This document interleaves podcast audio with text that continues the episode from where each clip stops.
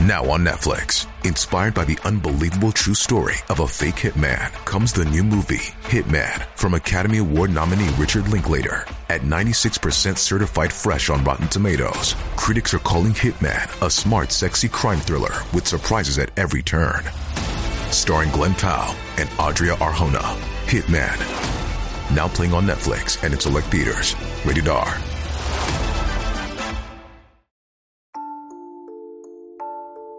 ゆっくりの、怖い話。地域の怖い話、沖縄編。沖縄には独自の文化があります。ユタと呼ばれる霊媒師なる方たちもいます。そんな沖縄にはどんな怖い話があるでしょうかご覧ください。ヒッピーに憧れて、ヒッピーに憧れてた俺は後先考えず沖縄行きのフェリーに飛び乗った。ベトナム戦争末期、沖縄には米軍払い下げ品が大量に出回っていた。俺はアーミーパンツとコンバットブーツを格安で手に入れた。米兵気取りで歩いていると見知らぬ男に声をかけられた。ヘイブラザー、こっち見に来いよ。店舗は持たず地べたにゴザを敷いて商売してる黒人よりの日本人。だった。簡単な英語を織り交ぜた怪しさ満点のトークを仕掛けてくる。でも憎めない奴ですっかり意気投合してしまった。彼の名前はトム。米軍基地で働く女を現地妻にするってのはよくある話。トムの老いたちもそうであった。俺はヒッピーになりたいという話をするとズタ袋とシュラフをくれた。俺は本当から石垣島、西表島に渡った。西表の集落の反対側にヒッピーが集まる浜がある。そこを目指し西表縦断の旅が始まった。西表には一周道路がなくその浜に行くためにはジャングルを抜かなくてはならない。ジャングル一泊目、俺は夢を見た。映像的なものは覚えてないがとてつもない怖い思いをしたとだけ記憶している。シュラフの中でも汗びっしょりで目覚めた。次の日も悪夢を見た。やはり強い恐怖を覚えてる。その日はそれプラス激痛で目が覚めた。重曹には3から5日かかるが、毎晩の悪夢のため歩みが進まずもう少しかかるかもしれない。ジャングルの中で日程が狂うのは結構なプレッシャーになる。俺の中で死の恐怖を感じるようになった。3日目の夜、やはり悪夢が始まる。今回は激痛から始まる。腹が焼けるように熱く鋭く刺さるような痛みだ。さらに右手は熱く冷たくドクドクと痛みが断続して続く。周りはうるさく何か叫ぶように喋っている。俺の体がふわりと宙に浮く。いや何人かで運ばれてるような感じか。そして耳元で大声で話しかけられる。これ英語？俺が頷くとそのように痛みが引き気持ちよくなってきた。しばらくするとまた耳元で大声で話しかけられる。俺が頷く。気持ちよくなる。これが何度も繰り返される。目を開けると初めて夢の中映像がリアルに飛び込んできた。狭い視野の中、周りは黒人の兵隊だらけ。その中の一人がキスするのかってくらい近くまで顔を持ってき、次は耳の穴を見せつけてくる。その男が首を横に振ると強制的に目を閉じられた。俺は何かの中に入れられジッパーの閉まる音が聞こえた。そこから先は何も聞こえず何も感じず何も見えない何も考えられなくなった。完全な無を感じた。完全な無？違うこれは死、死だ。そう理解した瞬間目が覚めた。それからヒッピー浜までの数日間俺は何度も死を経験した。浜に着くと大勢のヒッピーがいた。男も女もみんな裸だ。俺も裸になって皆の仲間になったえ、日本にそんな素晴らしいところあるんですか？ここに来ても悪夢の死の体験は続く。ある日俺の体験を皆に語った。すると。俺くんの寝てる袋、それ死体袋だよ。そこでようやくわかった。俺はベトナム戦争で戦死した兵士の最後の瞬間を延々繰り返していたのだ。なんで早く教えてくれなかったのかとうと、死ぬ時に撃たれる大量のモルヒネの気持ちよさを味わうためにわざとしてると思っていたという、ヒッピーの間では有名な話で死体袋ドラッグっていうらしい。そんなアイテムがあるんですね。ちょっと欲しいです。それよりも西表島にはヌーディストビーチのような場所がある方が私は気になりました。今度行ってこよう。今夜が山だ。知り合いの父ちゃんの話、その人の家系は、沖縄で霊媒師みたいなことをやっていたそうだ。それに関係しているのかはわからない。その父ちゃん、体が悪くて、病名までは効かなかった。何年も寝たきり、何度も、今夜が山だ、という状態になったらしい。その度に、その家で飼っている小動物が死ぬ。父ちゃん持ち越す、を繰り返していたそうだ。いつものことなので、家族も、そういうものだ、と考えていたという。ある時、また父ちゃんがやばいことになった。運悪く、その時は何も買っていなかった。家族の誰もが、もうダメだ、と思っていると、窓から赤星インコが飛び込んできた。捕まえてカゴに入れておくと、案の定その日のうちにインコが死んだ。そして父ちゃん復活。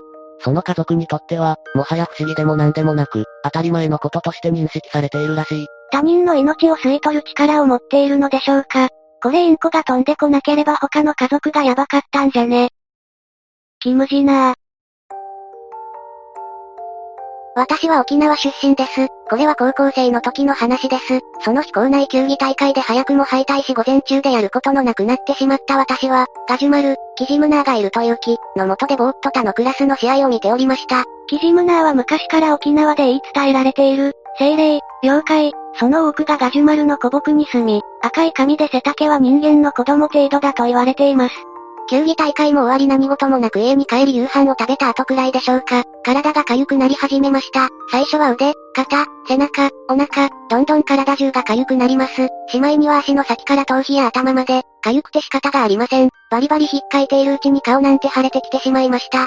その時電話がかかってきました。何事かと心配そうな目で見ていた母親が電話に出てみると、〇〇、かっこ母親の友達、だけど、と言います。あら、すごい久しぶりじゃない？お宅の娘さん、今大変なことになっているでしょ。今から行くから。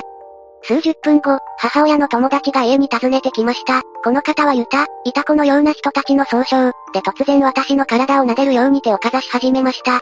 あんた、今日がジュマルの下にいたね。あ、はい、超不思議そうな顔、キジムナーだよ。昨日嫌なことがあって落ち込んでたでしょ。なぜわかる？そういう気の弱ってる人につくんだよ。私を仰向けに寝かせ、触れるか触れないかくらいの位置で体中を撫でるように手をかざしています。すると不思議とかざされた部分のかゆみが引いていくのです。本当に不思議。明日の12時になれば晴れも引くから。次の日、私は学校を休みました。顔が腫れてたから、やることもなくテレビを見ていて、昼の番組、いいとも、が始まった瞬間でした。多少残っていたかゆみがハッカー目を舐めているかのようにスーッとなくなり、腫れがみるみる引き出したのです。まさにアンビリーバボー、嘘のような本当の話です。ユタの方による治療というか、除霊のようなものですかね。今でもユタの方々はこういったことをしているのでしょうか。山原。小学4年か、5年の夏休みだったと思う。両親の仲がうまくいかなくなり、色々あって半月余り、父親の実家に預けられた。祖父も祖母も優しくしてくれたので寂しくはなかった。特に祖父は、釣りの好きな俺を気に入ってくれていた。どうも俺の父親は釣りが好きじゃなかったらしい。今日は朝方丸抜の港、明日は夕方三角四角の磯、そんな感じで色々な釣り場で釣りの秘訣を教えてくれた。秋、かっこ俺、はなかなか筋がいいわ。竹、かっこ父、は全然ダメだったがな。そう言って笑う祖父の顔を見ると、俺も嬉しくなる。自分でも色々工夫するし、自然に釣りが上手くなった。そんなある日、祖父と一緒に夜釣りに出かけた。何度か連れて行ってもらった場所だから勝手は知ってる。さっさと支度して仕掛けを投げ込み、クーラーボックスに二人並んで座り、祖母が作ってくれたおにぎりを食べていた。満月から少しかけた月が明るくて、風が涼しい。明るすぎる、今夜は難しいかなと祖父は言ったがひっきりなしに当たりがあって、大きな穴子、チヌ、それから、下道ででかいノコギリがざみ、2個目のおにぎりを食えないほど、忙しい釣りになった。しかし、9時を過ぎた頃、急に当たりが止まった。それになんとなく変な匂いがして、気分が悪い、じいじ、何か変な匂いがしない？と聞くと、祖父は、あき、これから俺がいいと言うまで絶対喋るなよ。それと、誰になんて言われても絶対振り向くなよ。という。そして、小さい声で念を押す。いいか、絶対だぞ。俺が小さく頷くと、背後から足音が聞こえてきた。それはどうやら草むらをかき分けて近づいてくる。足音が近づいてくるにつれ、嫌な匂いが強くなった。よう、よく釣れてるな。枯れた声が響いた。風邪をひいた子供のような、変な声。わしと組んだらもっともっと釣れるぞ。どうだ、祖父は声が聞こえていないように、黙って海を見ている。とても怖かったが、俺も黙って海を見ていた。あれ、こいつはなんだ？声が俺の背後から聞こえた。豚が鼻を鳴らすような音がして、気配がさらに近づく。匂いがすごくて吐きそうだが、両手を握りなんとか耐える。まだ小さいが、いい手じゃのう。なあ、わしとくまんか。声はもう、俺の右耳のすぐ後ろから聞こえてくる。今にも肩に手をかけられるような気がして体が硬くなる。怖くて怖くて泣きそうだったが、必死で黙っていたら、祖父が釣り具箱の中からタバコを取り出し、火をつけた。そして大げさに、ふー、ふーっと煙を吐くと、その声が、うーん、ゲゴゴ、ゴー、と言ったきり、背後の気配が急にパタリと消えてしまった。祖父が、あき、もういいぞ、というので恐る恐る振り向いたが、何もいない、匂いも全然しない。あれはな、山原、山原だ。あれの姿を見ると見入られる。あれと一緒に行くと魚はたくさん釣れるそうだが、一度見入られると逃げられない。毎晩毎晩、それこそ死ぬまで釣りに連れ出されるそうだ。妖怪とか精霊みたいなもの、と聞くと、まあ、そんなもんだ。魔除けに持っててよかったが、タバコなんぞ吸ったから気分が悪い。もう帰ろう、という。止めた軽トラに向かって細い道を歩いていると、祖父は、前にあの声を聞いたのはいつだったかな。竹が中学生、もう30年も前になるか、と呟いた。そして、まだあんなものがこの世にいるとは思わなかった。秋は運が良か。いや、あれ、怖かったか、という、うん、怖かった、とっても怖かった、と俺が答えると、祖父は、じゃ、もう釣りは嫌か、と心配そうに聞く。今思うと不思議だが、怖くて釣りをやめようとは思わなかったから、嫌じゃないよ、あんなのめったに出ないでしょ、と答えると、祖父は、そうか、秋は強いな、と笑って俺の頭を撫でた。でもな、釣りにしろ何にしろ、海は怖いところだ。それを忘れると、海で命を落とすことになるんだぞ。そう言った時、月に照らされていた祖父の真面目な横顔、今でも一人で夜釣りをしていると時々思い出すよ。祖父が肝臓癌で亡くなったのは、もう8年も前のことだが、強制的に釣りをさせる妖怪、釣り好きでも耐えられないのでしょうかね。釣りバカ日誌の浜ちゃんなら狂気しそうな、海の話なのに、出てきた貝が山わら、ってのが面白いね。山のものだから自分で魚は釣れないのか。しかしタバコは万能アイテムだな。確かヘビ系にもよく聞いたっけ。じいちゃんの言いつけをちゃんと聞いてよかったね。見てしまっていたら、くねくねを見たようになってしまうんだろうか。山わら、は、どうも、山わら、だね。このスレに書き込んだらなんだか懐かしくなって久しぶりに祖母に電話したら、あれは夏の間山わら、他は川わら、って言ってた。川わらはカッパの親戚みたいなものらしい。海に潜って魚を取るし、釣りもすごくうまいみたいだよ。ただ、あれが取った魚は片目が抜かれてるから高く売れん。迷惑そうに、なんで今頃そんなこと、って言ってた。ググったら沖縄のキジムナーに似た話がたくさんあるな。タバコと嫌な匂いの記述は見当たらないが、多分同じ階の類だろう。祖父母の島は九州でも南の端っこに近いからね。でも、キジムナー対産アイテムは8本足のタコ、タバコ、と、タコ、は一時違いだが関連あるのかな来年の夏は祖母の家に泊めてもらって釣りをしようと思う。書き忘れてたが、山原の姿は、男には美人に見えるらしい。だから毎晩毎晩、連れ出される、男はみんなバカ、って祖母が言ってた。これもキジムナーとは違う点だな。カッパとも違うね。さて、ここまで書いたら何かスッキリしたからもう寝るわ。つまんない昔話読んでくれたみんな、ありがとう。キジムナーとは別かどうかはわかりませんが、人に何かしら害を与える存在はいろいろいるようです。あ、このあやかしに見入られたかもしれない一族の話が2チャンネルにありました。続けてどうぞ。海で死ぬ一族。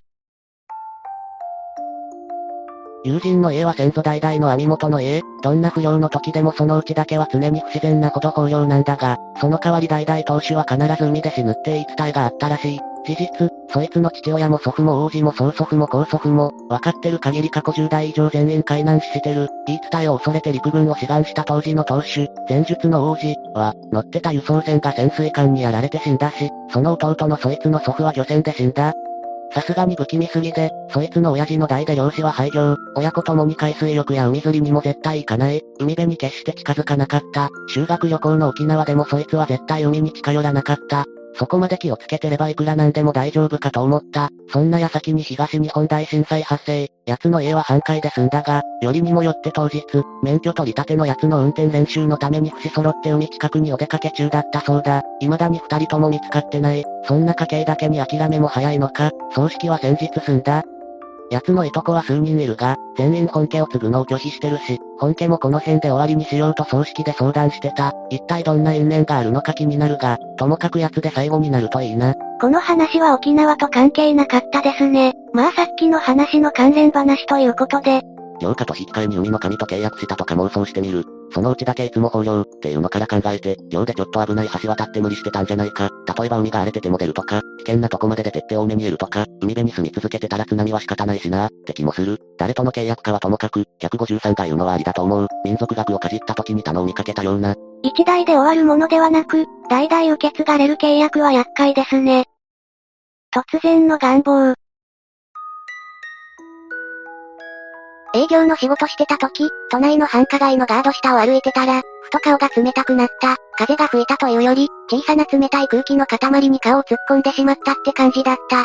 その瞬間、その日の仕事の失敗や、数年前休止した父の死に目に会えなかったことや、小学校の時クラスでいじめがあったのにとばっちりが怖くてただ傍観したこと、いろんな悲しいことが思い出されて、ああ死にたい死にたい死にたい早く死にたい、となった。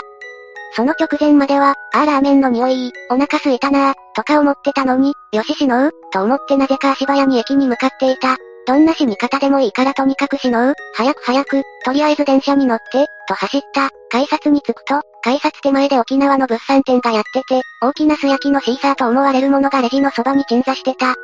多分シーサーだよな、と思うほどやたらに怖い顔のシーサーで、あんな顔のシーサーってあるんだな、と急いでるのに目が離せなくなってしまった。でも見てるうちにやっぱり普通のシーサーかな、と思い始めた。店員さんがこっち見てるのに気づいてハッとしたら、なんだか急にお腹が空いて、直帰予定だったので、物産展でしこたま早期そばセット買って帰った。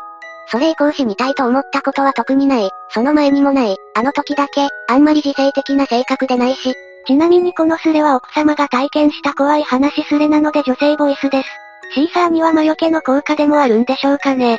シーサーってやっぱり魔除け効果あるんだね。自分も昔不幸のどん底だった時シーサー見て、思わず買ってしまったことあるわ。すごいなシーサーって本当に魔除けしてくれるんだね。我が家の玄関にも置こうかな。ああ、シーサー楽天で買えそう。魔除けにシーサーはいかがでしょうか夜の海に誘うもの。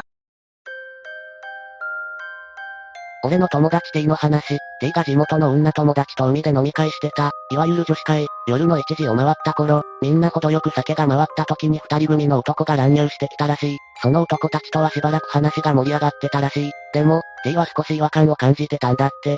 男たち、笑う時は手を叩いて笑うんだけど、叩いた時の音が、ペチン、ペチン、で不自然だった、と、まあ、酒が入ってるから気のせいにした。少しして、男たちは海に入りたがったらしい。男たちはみんなをしきりに誘ってたらしいが、さすがに誰も入らない。男たちのしつこい誘いのせいで場の雰囲気もしらけたらしく、その日は解散した。明け方、何気なくニュースを見たらその海で水死体が2体上がってた。死後どれだけ経ったかわからないほどに、水ぶくれがひどかったとか、あの時、誘われるがままに海に入ってたらどうなってたか、を考えると今でも怖いらしい。地元、沖縄のサンサンビーチでの話。彼らは自分たちを見つけて欲しかったのでしょうか？それとも道連れが欲しかったのか、どちらでしょう？いかがでしたか？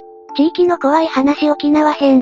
ちょっと短かったですかね？沖縄は怖い話が多かったので2本に分けることにしました。やはりシーサー、ユタ、キムジナーといった独特の存在が出てきますね。私はキムジナーという存在は知らなかったです。皆さんは知っていましたか？ぜひ感想をお聞かせください。ご視聴くださりありがとうございました。また見てね。